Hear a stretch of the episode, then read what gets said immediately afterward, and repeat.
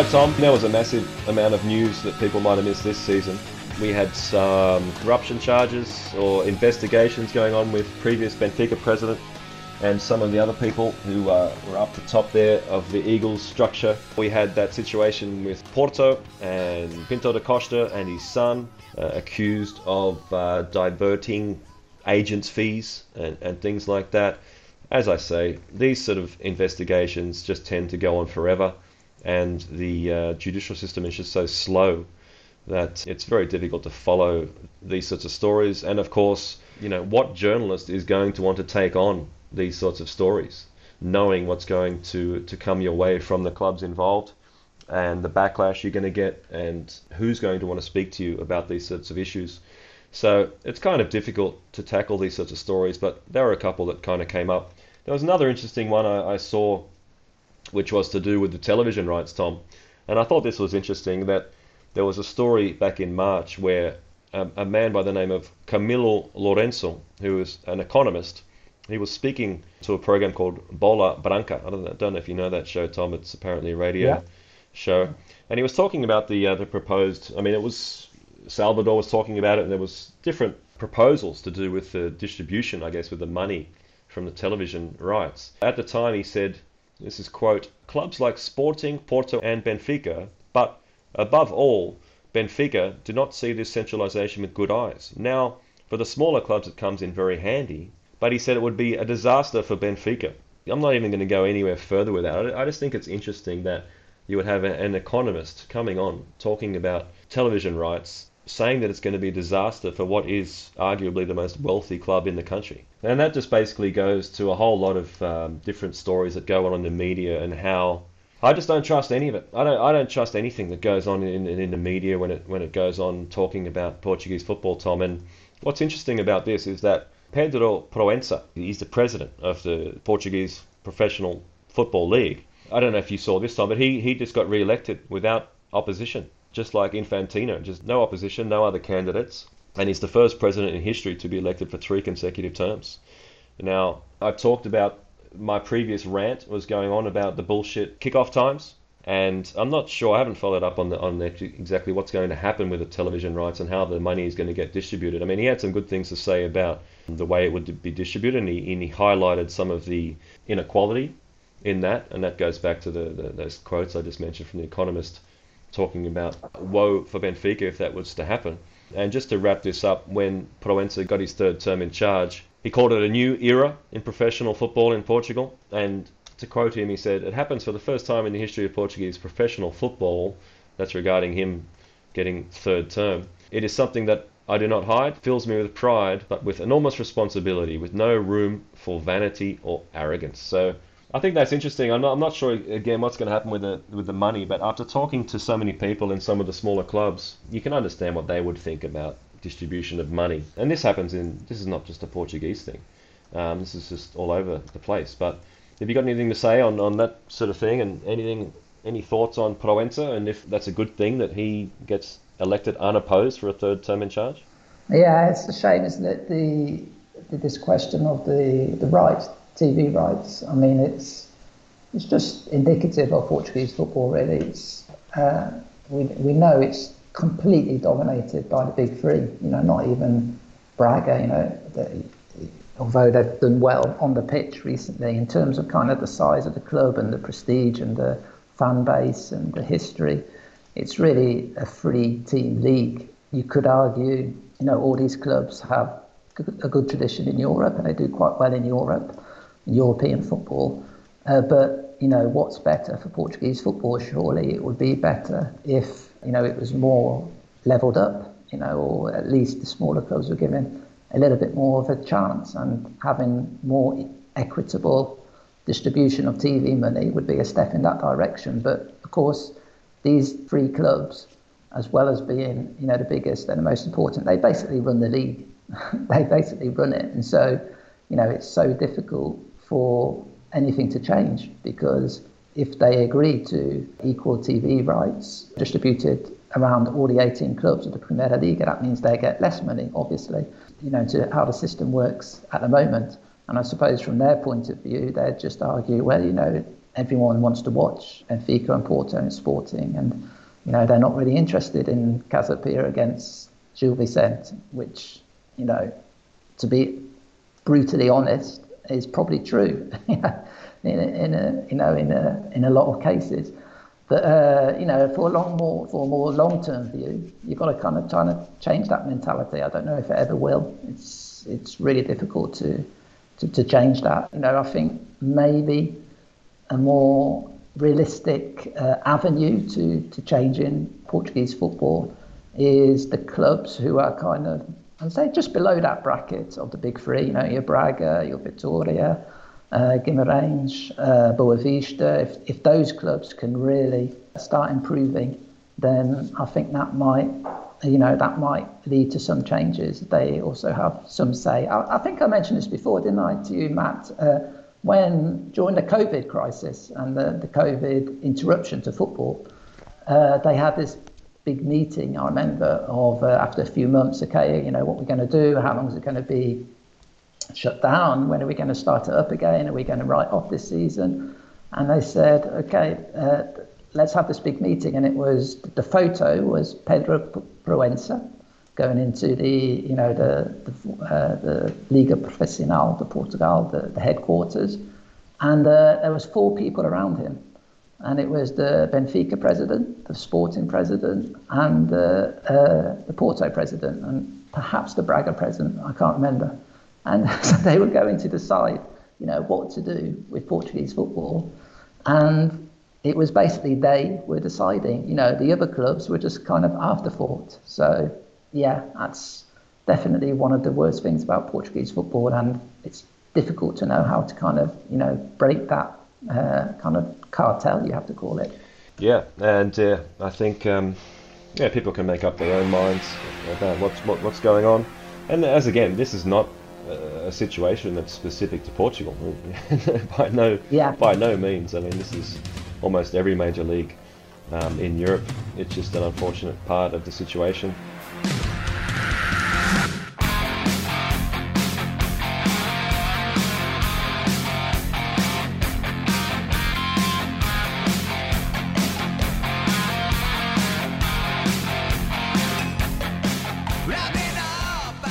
I just want to delve into media manipulation. A couple of situations that were really similar.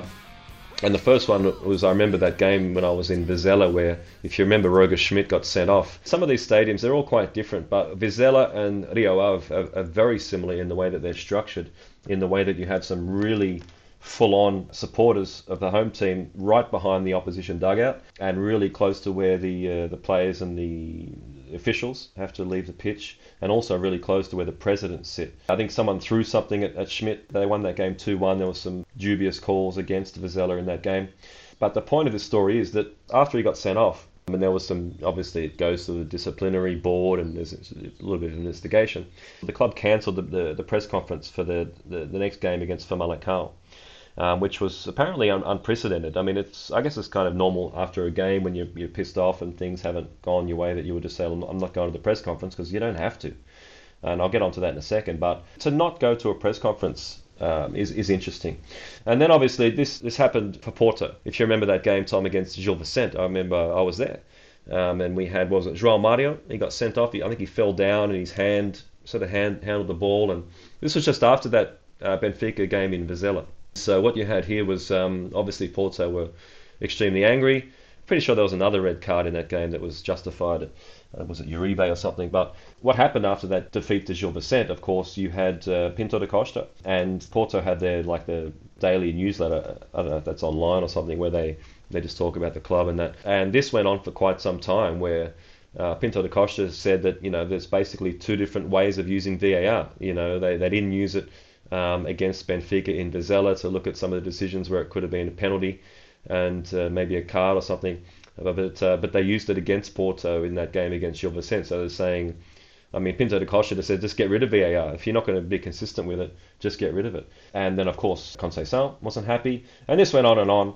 But it got to a point where Conceição just, um, again, there was disciplinary investigations and figuring out how they're going to fine them, if they're going to ban them he just boycotted the press conferences after that for a few games against Chaves. He also did it, I think, against uh, Estoril. It might have been three games where he didn't do a pre-match press conference and he didn't go to the post-match press conference. Which, as I people may not know, that you don't have to. You just it's not part of the obligation. The only obligation is to do the flash interview after the match, which is you know done just off the pitch. That's kind of an obligation. So he, he did that, but then didn't go to the press conference. There was also a situation where I think the the players got or the the, the club got fined because the players didn't didn't talk to the media after one of the games or something. I think that was in Chaves.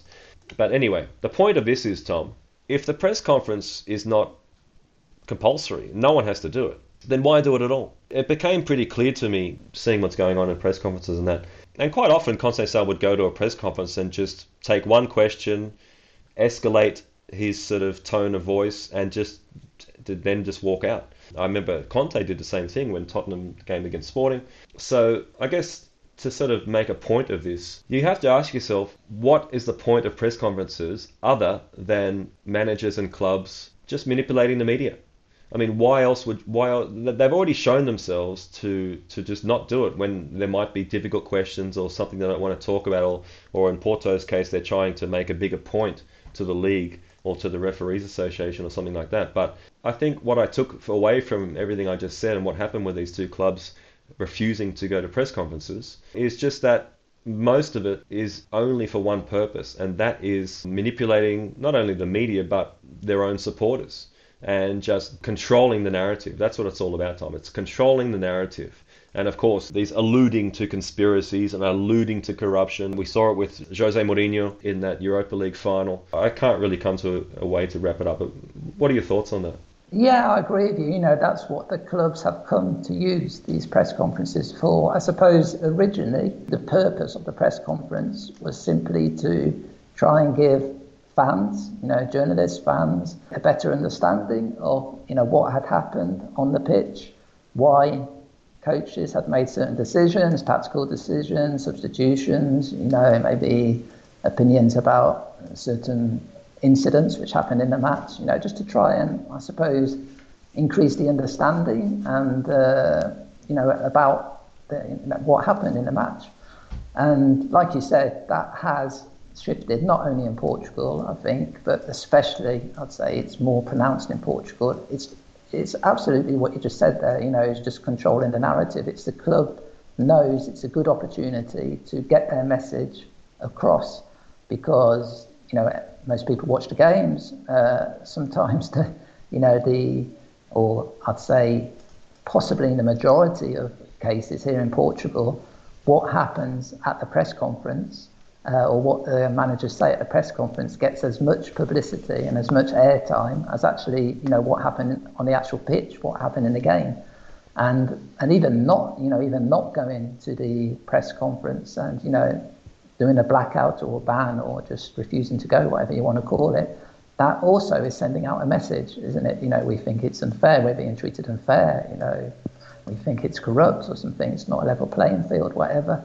So yeah, it's a. I suppose it's. I suppose it's how you, it's the way you want to look at it. It's. Uh, you could say that's a missed opportunity for you know trying to say something positive about the game, trying to increase people's understanding of the game, or you could just say, well, you know, that's that's part of the. That's one of the tactics uh, you know the clubs use to try and make sure they end up the season coming out on top. You know, even if it's uh, you know a case of basically trying to put pressure on the authorities and trying to put pressure on the referees. You know, claiming they've been uh, you know they've been prejudiced in previous matches, and so perhaps that will you know make a referee think twice when a when there's a con- controversial decision in the next match because that's basically what, what they're all trying to do. They're trying to get every, or you know the big clubs especially, they're trying to get every single little advantage they can uh, for their for the rest of the season, and that's one way. And I suppose that's what they view these press conferences as for, and another chance to get a slight advantage. Yeah, I think it's interesting you brought up some of that pandemic stuff because I think it was you know clubs realised during the pandemic that you don't need journalists. You've got your own website. Uh, Porto, I just mentioned they got their newsletter. Um, they got their Twitter, they've got all their social media stuff. um, they can do their own in-house interviews. They can do their own journalism type stuff. You know, they can give their, their supporters what they want to hear. I think you and I and most people can see through most of this stuff pretty easy. But yeah, obviously, when you interact with people online and that, you, when you see just how oblivious they are to, to just what's so obvious and how they buy into this this uh, these conspiracy theories and whatever it is, and uh, most of the time it's just just referees are just bad. I just thought I'd bring it up because uh, you know, as I said, I just really wanted to use this season to just go to as many games as possible and just get as far inside the machine as I could get to see just exactly what goes on in Portugal, inside these clubs, inside these situations.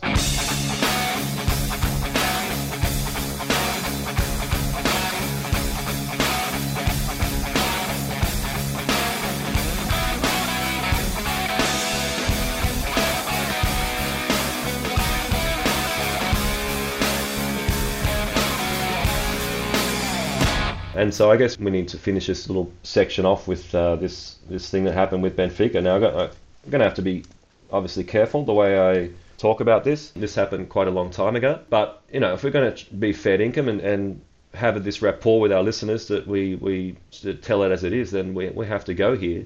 But as I say, I need to be be a bit careful. But to set the stage, obviously Roger Schmidt comes in as the new Benfica manager. That's great for me because I have no language limitations there asking questions in English, no drama. And so I went to the game in the first one was it in in Torino, I think, the, the, the first away game in the Champions League. Um, and I asked him a question there. Um, and then I went to Paris, asked him a question there. And then the first one I tried to ask him another question was, I think, in Paços de Ferreira. I think they won 2 0 or something. And uh, I sat right up the front. Now, people might not realize that the way it works in press conferences, you have the manager sitting there and you have the press officer and you put your hand up and then you wait for the press officer to say okay you can ask a question. And most of the time the press officers obviously they, they know who the journalists are and they'll sort of go about their business and, and that. But I was thinking that you know I already asked a question in, in, in Paris and, and, and Torino and I thought my questions were, were okay. There's a guy that goes to my gym who's a big Benfica supporter and, and he, he pulled me up and he said oh I said I heard your question you know because he listens to the press conference and really enjoyed your question so I'm thinking okay my questions must have been okay. He enjoyed it. I'm sure other people did too. So, you know, I'm thinking, sweet. Anyway, Paços Ferreira, press officer, says no, no question for you. I'm like, okay, I guess you're in a hurry or something, no worries. And then there was another game down, was it the Boavista game down at the Luz? And he, the press officer, whose name is Ricardo Lemos, he looks at me and he, he's sort of saying, his facial expression is like, who are you sort of thing. I'm thinking, well, you know, ask the question in Paris, and, and surely you know who I am. Not that obviously I'm nothing special in in the Portuguese journalist world, but I thought that was a bit bit strange. And then so um, I asked uh, the the woman there who runs the press conference, could I have his email? Because just, just wanted to get in touch with him to sort of say, ask, you know, what's happening. Um, so then, you know, I sent the email. You looked at the email, Tom. It was just a, an email just to sort of introduce myself and just sort of say, my experience in that. And I'm not looking for controversy. i really wanted to ask him about Fredrik Aursnes and what was going on there and some other players. And I thought it was interesting. And then, so then we, so it happened again. It happened in, I think it was uh, Gil Vicente or something like that. Again, I know it was Vizela. It was Vizela where again, I put my hand up and he just looks at me, no, no question for you. So that was the third time it happened. And then it happens a fourth time, which was that was a Champions League game at the Luz before the Milan game, I think. I don't remember. So again, fourth time I try and get a question in. He just just looks at me, shakes his head, no. So then I just got up and I went to I went to ask him. I, went, I just wanted to talk to him. So Roger Schmidt, he just kept walking down the tunnel, and uh, so I was having a chat with uh, Ricardo, and I just just said to him, mate, like, what's happening? Like, why won't you let me ask a question? And he wasn't happy with that he wasn't too happy that I approached him in that way. He, he viewed it as a confrontation. I viewed it as just a, a conversation and a question. I would have handled it a different way, but I was I was very conscious of the fact that it, it might affect you. And I know that you've been to the Luz, I don't know how many times, 100, 200 Tom. And I didn't want to, obviously I'm there as a representative of Portugal, a journalist of Portugal, and, and I have to respect that situation. So I had to uh, restrict what I would have normally done if it was just me. Um, and then he threatened to uh, to ban me from the Luz, and I said, okay, that's fine. But I told the woman later who asked me about it, I said, look, you can ban me if you want it. I don't really care, but you can't ban Tom. You know, like this has nothing to do with him. I just wanted to ask a question. And that was pretty much it. I'm not going to go into really any more detail about that. That's just the basic facts of what happened. And they did let me in, to be fair. Uh, to, uh, not to the press conference, but I did go to the Inter Milan game and, and I think another game against Porto, yeah. So to be fair, they didn't completely ban me. But this goes back to what we said before. I'm trying to figure out like why. Why wouldn't you let me ask Roger Schmidt a question? I've already proved that I'm not asking bullshit questions. I'm not going in for controversy. I'm not going in for some, you know, some bullshit soundbite or for some headline. I'm just interested in players and stuff. so that just made, so I'm trying to think why. Why would why would this happen? And of course, all I could think of is that um, you know I tend to ask my questions later in the press conference because I let everyone sort of get their other stuff out of the way. And all I could think of is that Benfica are just really conscious of the fact that they want to control the narrative, and they're not really they don't really know me that well, and they don't really know what I'm going to ask, but they won't take a risk. They won't. Um, they won't take a chance that I might ask something that uh, upsets the, the narrative, especially the end of the press conference. I've already mentioned in previous podcasts how obsessed clubs are with controlling the start of the press conference and how they plant employees in there to pose as journalists uh, who are fed questions as the very first one so that the manager can give a really long answer and to set the tone. But it's also obvious from this experience to me that clubs are also really conscious of the, the end of the press conference. You know, they don't want it to end on, a, on something that could be controversial or, um, you know, something that might um, yeah, tarnish their, I guess, uh, the narrative they want to send out. So that's pretty much a story. And um, as I say, that's uh, I have to tiptoe around it a bit. I'm not going to get into any drama. Like I respect Ricardo Lemos. I respect uh, he, he, him getting to that position. I'm pretty sure that's all I want to say about it. So I just thought it was important we, we tell the listeners about that, Tom, and tell the listeners that that happened. And um, I guess now you can you can respond. No, I think you you know it was a fair description of exactly of what happened. I think it's just this question of control. You know that uh, the clubs, especially the big clubs, you know they're really quite obsessed with controlling everything. You know around how their club is portrayed, and you know I suppose they would say perhaps protecting the, the manager and uh, the players from any questions which they think could cause some embarrassment, which is, you know, from our point of view, is just, uh, in this case, in this particular case, it's just ridiculous because, like he said, you know, uh, all our questions, we, uh, you know, you can also understand a little bit if you listen to the kind of questions which are asked why clubs are so uh, kind of protective uh, about what you know about trying to control the press conference because basically, you know, I don't like to criticise fellow journalists, Portuguese journalists, because, uh, like I said before, there's lots of absolutely super journalists, much better journalists than I could ever hope to be. Really interesting questions they asked, but there is a significant proportion, I'd say at least 25% of all questions at press conferences are just so obviously fishing for controversy. You know, they want controversy. They, you know, referees are asked, um, sorry, referees, the managers are asked routinely about, you know, referees' decisions. Uh, you know, quite often the the coach gives a gives a response, and then it'll be asked again by another coach. You know, they're just desperate to find that little bit of uh, you know controversy or that you know that that sharp criticism from a coach against a referee or saying something like you know this is just the story of our season. You know, I remember actually uh, Roger Schmidt saying once uh, it's quite interesting being asked about refereeing decision, obviously, after one of the Benfica games towards the end of the season. Uh, and he just said, Look, if you're asking a question about refereeing after this game, I think it was after they'd beaten Guimarães 3 1 or something. And they said, if, you, if you're asking a, you know, a question about refereeing after this game, you don't like football, which I thought was actually a really good response. So I suppose just from the, I'm just, you know, I'm not justifying it, and I obviously think that's, you know, uh, very poor behaviour, the way that you were treated in that press conference, and by extension, the way that Portugal was treated, you know, in that press conference. But I'm just trying to, you know, think of why, why the clubs do this, and I think that's that's just it. You know, it's just a question of control. They're really, uh, you know, really conscious of trying to make sure that they have full control of the press conference. And I suppose asking, uh, letting a journalist ask uh, a question who they're not too sure about, you know, they don't know what the question would be.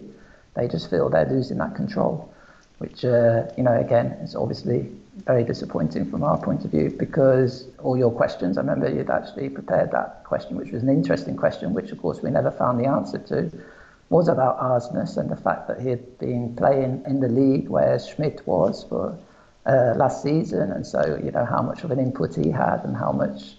Uh, and actually, I think he, he did actually talk about him quite extensively. It was interesting in an interview in Holland, which I read uh, last week, and he was basically just saying he, you know, he knew how good he was, but he didn't really realize just how good he was. He's, uh, you know, better than, than he thought he'd be. So yeah, you know, just uh, like you say, I think fair enough, Matt, bringing that up. You know, I think you gave a fair uh, description of what happened, and just let the viewers, you know, take their own conclusions.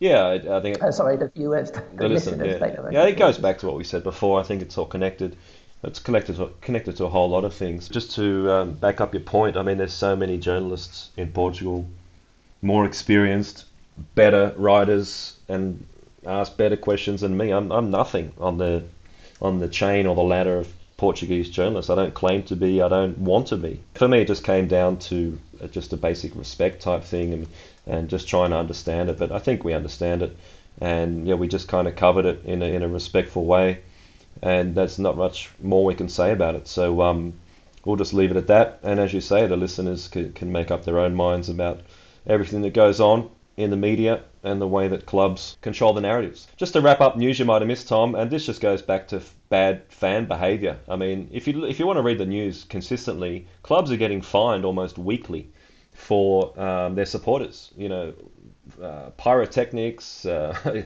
those fireworks they bring in, which I mentioned earlier in the season, um, outside the stadium stuff. Uh, of course, managers and, and all these um, assistant managers and getting sent off, and like all these carry fines, but they're not that big. And I don't think I think the clubs they budget they have a budget at the beginning of the season, and they sort of know these things are going to happen.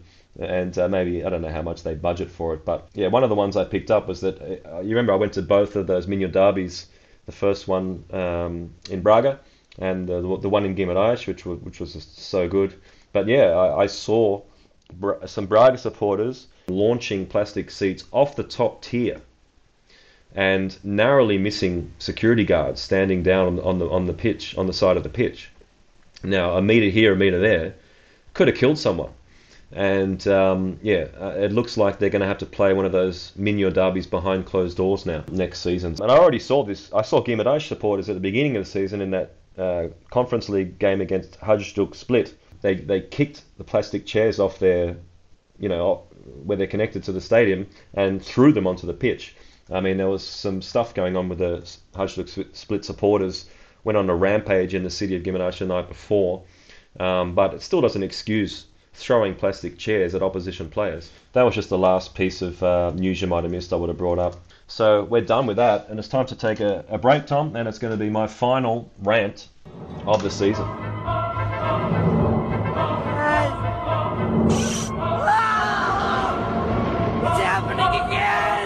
My brain! My hot, stinging brain!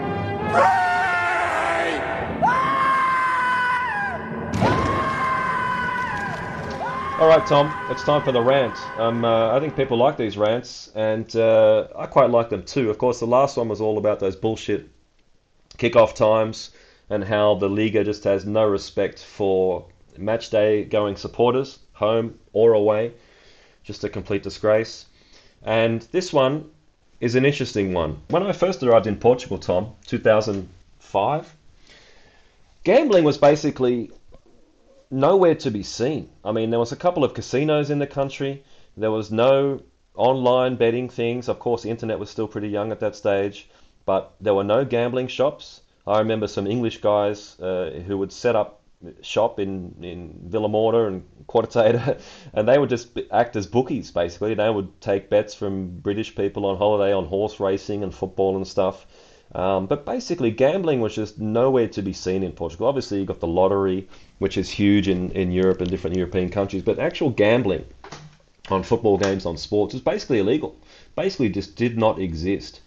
Um, maybe you can, I guess, qualify that. You said you've been living in Portugal for 30 years, so a lot longer than, than me, that's for sure. But that's my understanding yeah, of yeah. it.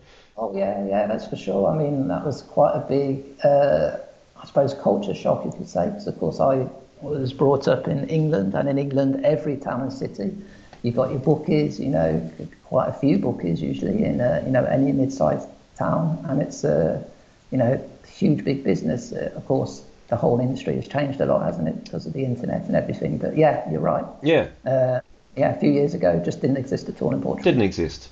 And now, where to start with this? I mean, the top three clubs, Benfica, Sporting, Porto, to various degrees, have uh, gambling companies uh, on their shirts, either on the front of their shirts or on the on the sleeve. The actual league, the actual league, is sponsored by one of them, and so beginning of the game, halftime, they bring out these huge. Uh, I don't know, whatever advertisement things that they put on the ground either side of halfway. Of course, all of the electronic scoreboards, um, just going ballistic with gambling advertising, offering people, you know, free bets, and you know, if you sign up for our for our thing, whatever. So the clubs are completely in bed with it now. The big clubs that have the most exposure, as I say, all the advertising inside the stadium, all the television stuff in the commercials it's just non-stop.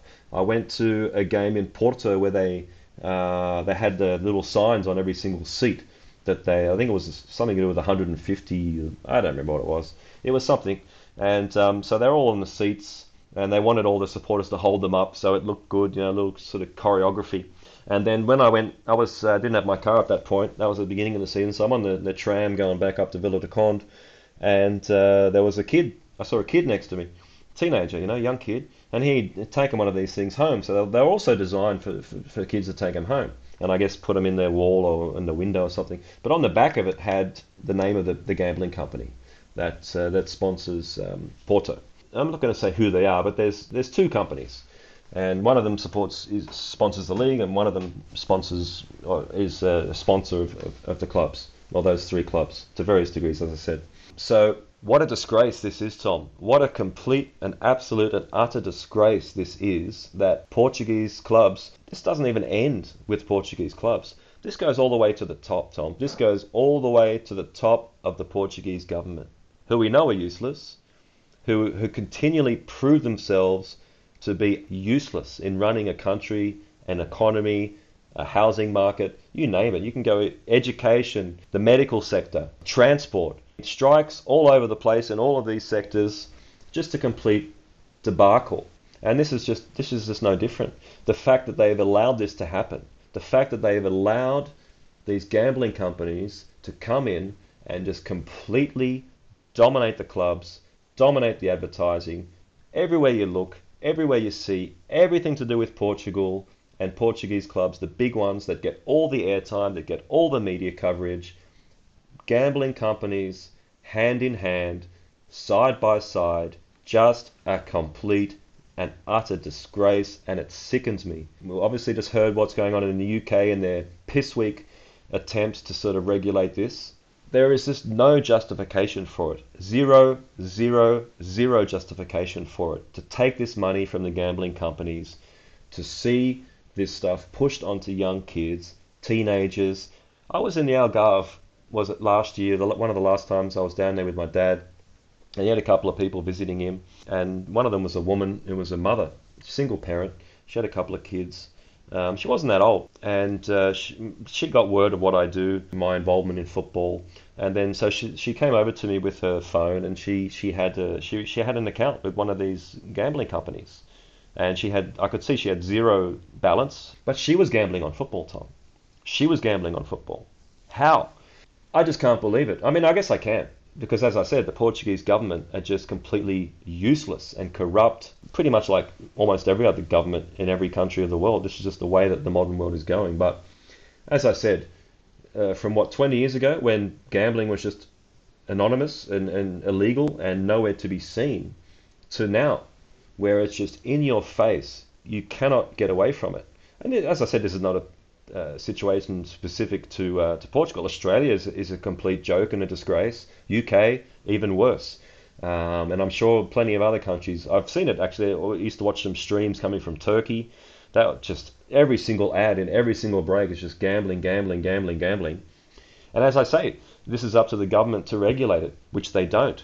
And they're just failing the nations. They're just failing their people because, as we know, I mean, gambling is just like another addiction for many people, like alcohol, like nicotine. Uh, I mean, they're obviously two things that are legal. Drugs is a different sort of story because it's, uh, I guess, illegal in most countries. But um, I'm just, I'm just, I just can't. I mean, I, I can believe it, but I just, I'm just, I'm just appalled. I'm just completely appalled at how this is just in your face everywhere you go. And uh, kids and teenagers cannot hide from it, Tom. They can't hide. It's impossible. Over to you. How could I follow that? Yeah, well, yeah, you know, that's it's, like you said, that's not uh, particular to Portugal. It's just uh, you know huge problem, isn't it? Of and and very hypocritical, of course, of all the uh, you know the clubs and uh, when they do try and bring in some kind of regulation.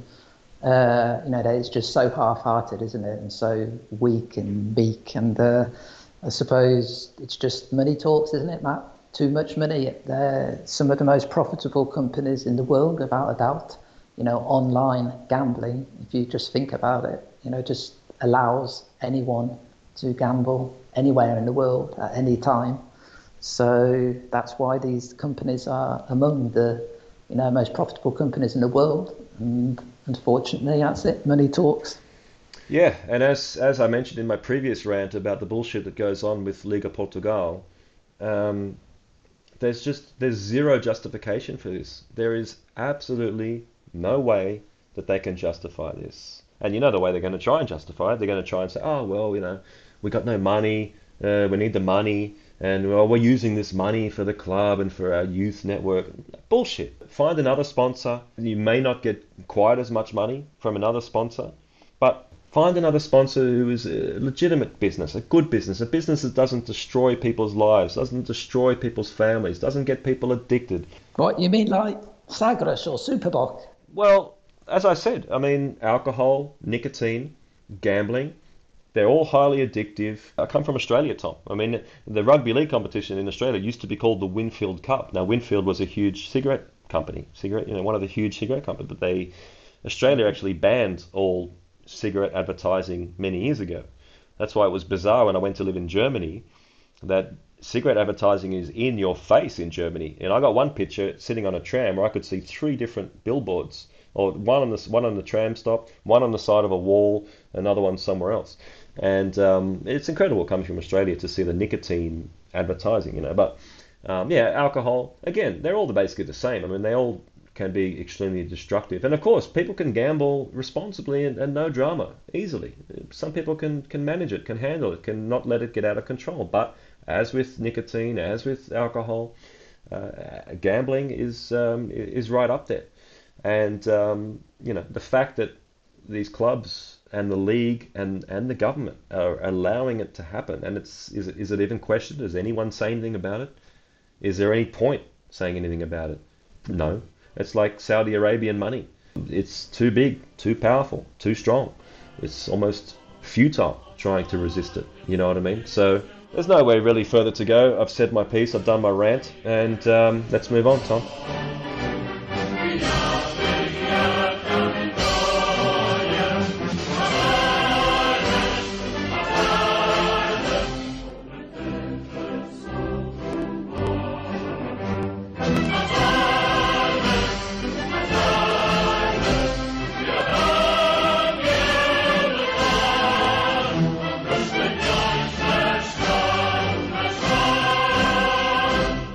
All right, Tom, we've been talking for a long time, so let's wrap it up with the Seleção. We've got a couple of games coming up. Of course, Portugal already crushed Liechtenstein 4 0, and then uh, they went to Luxembourg and won 6 0. We've got a couple of games coming up in what 11 days, Tom. I'll see you in Lisboa for that. We've got Portugal hosting Bosnia and Herzegovina at the Estadio da Luz, and then Seleção heading over to Reykjavik, Tom, Iceland, for the uh, for the game. The next one just three days later, on the 20th of June. We've seen Roberto Martinez name his squad. We've got Toti, Tot Antonio Gomes, who is a centre back for Wolverhampton Wanderers.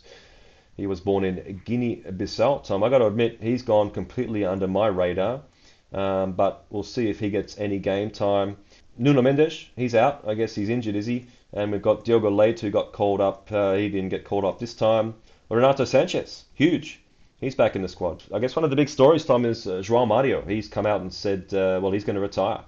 And he basically, what he took a shot at Martinez, did he, saying, um, you know, I'm having the greatest season of my career and I play one minute against Liechtenstein. I mean, I haven't really been following any of the news about the Seleção. So, what do you think about that? And did I miss anything? Yeah, well, that's been the, the big story, really. The you know João Mario retiring and those comments, which is quite surprising, you know, coming from him because he's always such a kind of measured. You know, not that they were particularly bombastic his quotes, but uh, you know, people kind of speculated what was the reason for him retiring. And it was quite surprising for him to come out and just say that, yeah, you know, I'm having the best season of my life. And then when you come on for one minute against Liechtenstein, basically he was just saying, what's the point? He said he's going to dedicate the rest of his career to club football. I suppose people have viewed that different ways. Some people say, if I could play one minute for my national team, you know, I, I wouldn't mind spending my, my lifetime on the, on the, on the bench. Other people are saying he's had a great season, there's no doubt about it, but look at his competition. You've got Joao you've got Ruben Neves, you've got Bruno Fernandes, you've got Otavio, you, like you just said, Renato Sanches came back in, Vitinha, you know, great players there. So it's not a huge surprise that he you know, he doesn't play more minutes. I'm always a bit disappointed, to be honest, when players like him, you know, it's not just him, uh, Rafa Silva, of course, even just before the World Cup, he decided to call it a day for the Seleção. I'm always quite surprised when, I'm quite disappointed when players do that because, uh, you know, I think it might be a bit of an old fashioned romantic view, but I still think playing for your country, representing your country, you know, in your profession, uh, you know, football, which is one of the most high profile activities in, in the world, you know, the world's favourite sport it, sh- it should just be such an honour uh, that I always find it surprising when players decide to, you know, pack it in. That's really been the main story. As far as the, the team goes, I suppose the only kind of underlying narrative, which is probably going to last for the next, uh, at least until the Euros, maybe afterwards, is kind of the role which Ronaldo plays. You know, uh, the fact he's playing in Saudi Arabia full season now. Should uh, you know? Should he be an automatic starter? So it's going to be interesting uh, to see what happens there. It seems to be that Roberto uh, Martinez has kind of set his stall out and basically decided that uh, yeah, Ronaldo will continue captain in Portugal and continue in uh, with a starting role. We spoke about it earlier, didn't we, Matt? Uh, I mean, they played Liechtenstein and Luxembourg in the first two games. Uh, these two games slightly more difficult. Bosnia and Herzegovina, and then uh, and then Iceland. Just a question of consolidating this system, which Martinez has changed. Three at the back uh, with wing backs. It would be interesting seeing how that fares against a slightly stronger opposition. Yeah, I don't think Bosnia and Herzegovina and Iceland are you know anywhere near you know as strong as they were. Bosnia was strong or as strongest quite a few years ago now when uh, Pjanic, I guess, and Dzeko was at his top of his game, but. And Iceland, of course, they had that great run at the Euros, but they're not as strong as they were. You'd have to expect Portugal to win these two games quite convincingly. Interested to see how this squad continues to develop. I think, yeah, Martinez told Ronaldo just get ready to be subbed off, you know, and need to give Ramos some other guys some game time. But I guess one of the big differences now is we've got um, well Jota. I mean, he's he's probably a little bit more fit than he was. We really hardly saw him in those first two games, so maybe we'll see a bit more from him. How's Joao Felix going? I don't know. Palhinha, see how he continues to go in the starting side. And Bruno Fernandes, I mean, what what's Martinez going to do with him? You know, I talked in depth about his positioning in that second game and how interesting that was still a whole lot to see to see what Martinez is trying to do. I'm looking forward to these games. Uh, Rafael another guy, just signed that new contract, and what does he do with him? So interesting to see how we go formation wise and player wise, and we'll just have to have to wait and see. But of course, Portugal is where you need to be for all that sort of information and breakdowns and things for these games. And also, Tom, the under 19 squad, they'll be kicking off that campaign in, for the Euros. That that's going on in Malta, and the under 21 side are going to be competing in the under 21 Euros, which is uh, co-hosted between Romania and Georgia. But Portugal will play all their games in Georgia, no matter how deep they go into the tournament. Some really interesting players in that squad, and still really strong. Uh, despite losing the likes of uh, Inacio and Gonçalo Ramos, you've still got Fabio Vieira. He's in that squad, and Vitinha, Fabio Silva, some defenders that haven't featured much in the in the in the qualification campaign. So I'm really confident about their chances, and I'm looking forward to watching all those youngsters perform. João Neves, another guy who was captain of the under 19 squad in the qualifiers, and he's gone straight to the under 21. So obviously he had a good finish to the season with Benfica, and yeah, still a whole lot to go.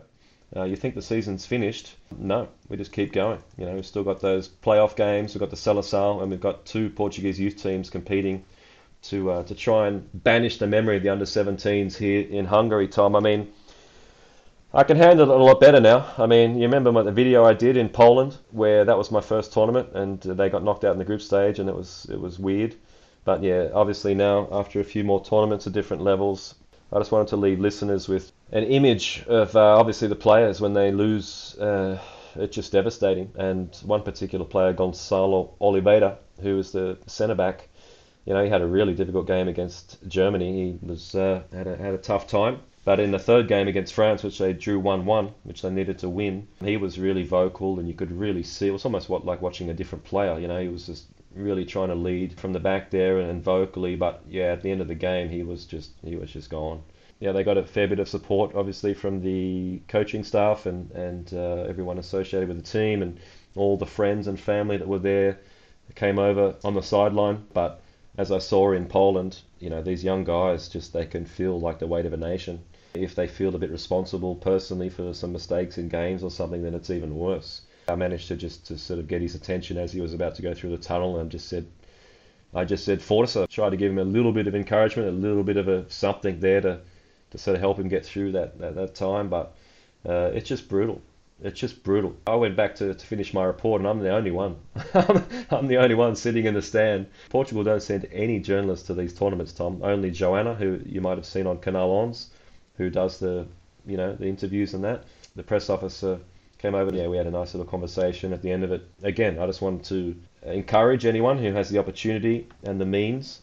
You know, if any of these tournaments turn up and you can you can get there, I really recommend it. It's just such a great atmosphere, such a family feel. It's all about just support, back to basics, true and proper support, and it's just a great atmosphere. That's about it, mate. So, uh, what do you got going on in the summer? Nice little time for some some family time and some sunshine down in uh, down in, in the Algarve. Yeah, nice little break. Especially, you know, this is a summer without any major tournament, men's tournament.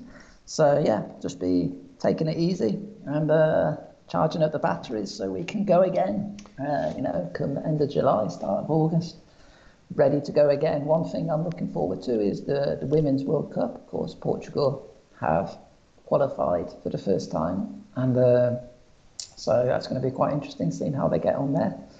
But yeah, just looking forward to uh, yeah taking in some rays for the next few months. I'm going to go to that tournament in Georgia, hopefully, if everything works out well with flights. And I actually contacted them the other day, and they said that my application is still getting on. Uh, not just me, but uh, they're doing. Um, UEFA have approved the journalist, but Georgia haven't given the okay yet. They're still doing background checks and uh, and things like that. That's an interesting aspect of it that I didn't expect. So yeah. Hopefully they don't listen to any of my rants, Tom. Not planning to bring down the government or anything like that. Uh, no, I haven't gone down that way, but uh, nah, should be fine, mate. And uh, yeah, get to Georgia, and then I'm going to get back to Portugal, and I'm just going to drive straight down to the Algarve, basically. Spend six weeks or so down there, and just uh, yeah, just get back to some of that beach action. And just as I said, yeah, I'm not sure how much I'm going to do next season. I'll still just probably go to the big games, but there's no way I'm going to go to as many games as I did. I mean, I've been to 100 games, Tom, this year. Since January. Uh, what is it? We're not just gone to June. How many games did you watch in the Portuguese season? How many uh, games in the different tiers of the Portuguese league?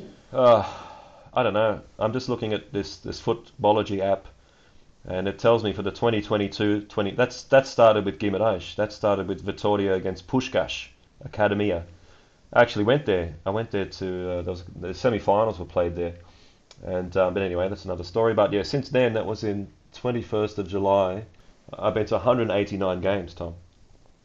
Um, that but that includes under 21s and and uh, yeah some of the international stuff, and that includes obviously Qatar, which was I don't know almost 30 games I think in Qatar. So I don't know. I would say just in the Portuguese league in the second, third, fourth division, I don't know, 140 maybe something like that. 100, yeah, I don't know.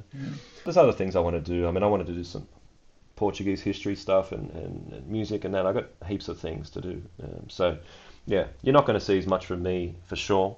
Um, but yeah, I'll still be hanging around and doing different things. And um, but yeah, I just wanted to give people a heads up on what I'm doing.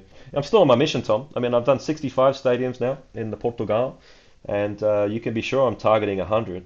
It's just a matter of uh, now knocking off some of those fourth division clubs and um, yeah, trying to complete as many of those as I can. I mean, that's just, that's what makes it fun for me. You know, I got a bit bored going to Boavista and Gil Vicente, and you know, it gets a bit tedious. So uh, I need to keep it fun for me. You know what I mean, and, and, and make it fun. So going to new stadiums is a huge part of that. So I um, just wanted to give people a, a complete picture of what's going on, in case we don't do any more podcasts, and um, say thanks to everyone. And uh, that's it. Telog, sayonara. Yep, I'll speak to you in a couple of weeks. Yeah, I'll, I'll speak to you in a couple of weeks, Tom. And again, I just wanted to say to you on air, thanks for all your support, especially through that drama we had with Benfica. You know, I felt like you, you had my back, and that means a lot. And of course, a lot of this stuff I've been doing wouldn't have been possible without you. And uh, yeah, I'm really happy to have you as a friend in my life. And um, yeah, we'll leave it with that. So thank you, everyone. Take it easy, be good to each other, and forza!